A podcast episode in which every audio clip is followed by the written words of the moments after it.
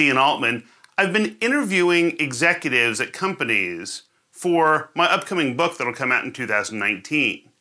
And we're profiling companies that have achieved remarkable growth, companies that have more than doubled in a matter of two or three years from where they started to where they are today. And one of the questions I've been asking these executives is what type of information are you focusing on?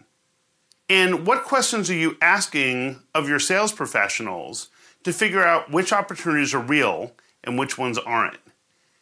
And that's exactly what I'm going to be discussing this week.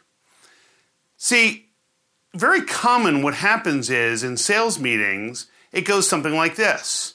The sales manager, whoever the executive is in charge, will go around to each individual in the room and they'll ask questions about their current opportunities. And they'll say, Hey, Jim, I see you've got this opportunity. What can you tell me about it? And Jim says, Oh, we had a good meeting last week. I sent an email, sent a proposal, waiting to hear back from them. Great, okay. Um, is there anything you need our help with on that, Jim? Jim says, No, that's it. This is typically what happens. And candidly, what we're usually doing is asking questions and talking about stuff that's already in the CRM. Our CRM already has this information. And so all we're doing is we're basically asking them to tell us, oh, you have this opportunity, and what's the value of it, which we already know, and what happened most recently, which is already in the CRM, and we're not necessarily learning anything new. But here's the difference of what top performers do. So, top performers ask questions that are more aligned with what we teach in same side selling about the same side quadrants. And so the top performers tend to ask questions like this. So they'll say to them, Listen, Jim, I see that you've got this one opportunity. What's the issue the client is trying to solve? And what's the impact to them if they don't solve that? And how important is this compared to other things on their plate? And what are the results that they're looking to achieve? And why do we feel that we're the best people to achieve those? Have we identified if there's any other people who need to be involved in the process?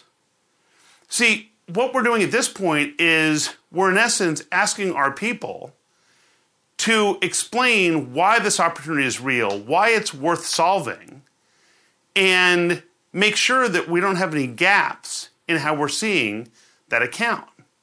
Now, the true top performers have incorporated all this into their customer relationship management platforms and actually, it carries forward into their customer service as well. So this week alone, I profiled two different companies or interviewed two different companies, um, their executives about their growth, and each one of them said, "Well, we practice every week. We use the quadrants in every single meeting, and during our sales meetings, what we do is we ask people specifically." Those questions about the quadrants.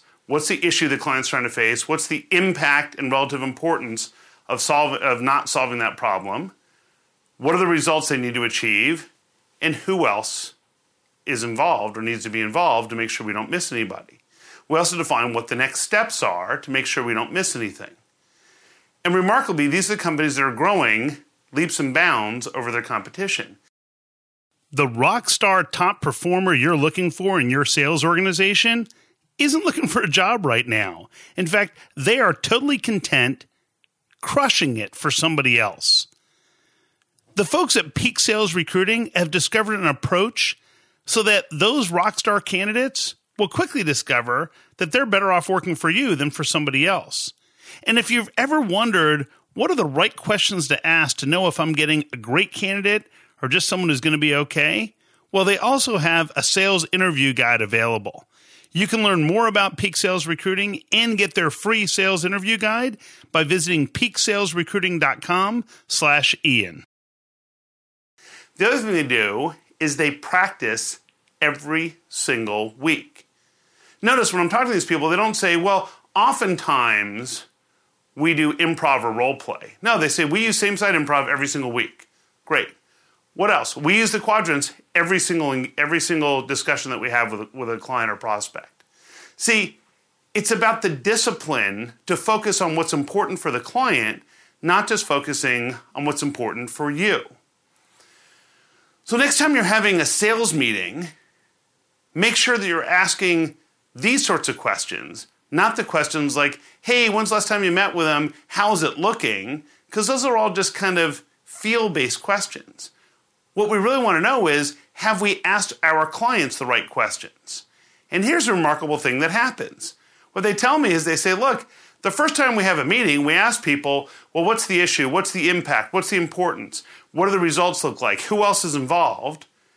And about half the time we ask, they have the answers, which means half the time they don't.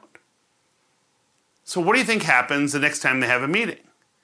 Well, that percentage goes up. And now 70% of the people have the answers to those questions. And eventually, the professionals know that look, if I don't have an answer to those questions, I'm going to look pretty stupid. So I better have those answers when I come to the meeting.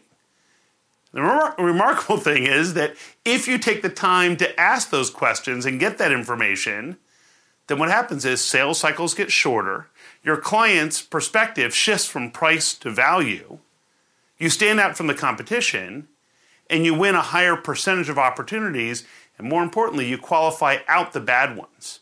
In each of these cases, these businesses have grown without increasing their sales force by the same numbers.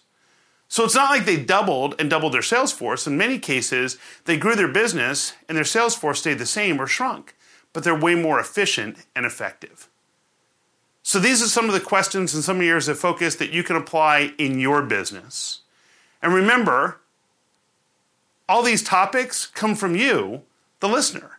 So if there's another topic you want me to cover, if there's a guest you think I should have on the show, just drop me a note to ian at ianaltman.com. And if you have any questions, same thing, just drop me a note to ian at ianaltman.com.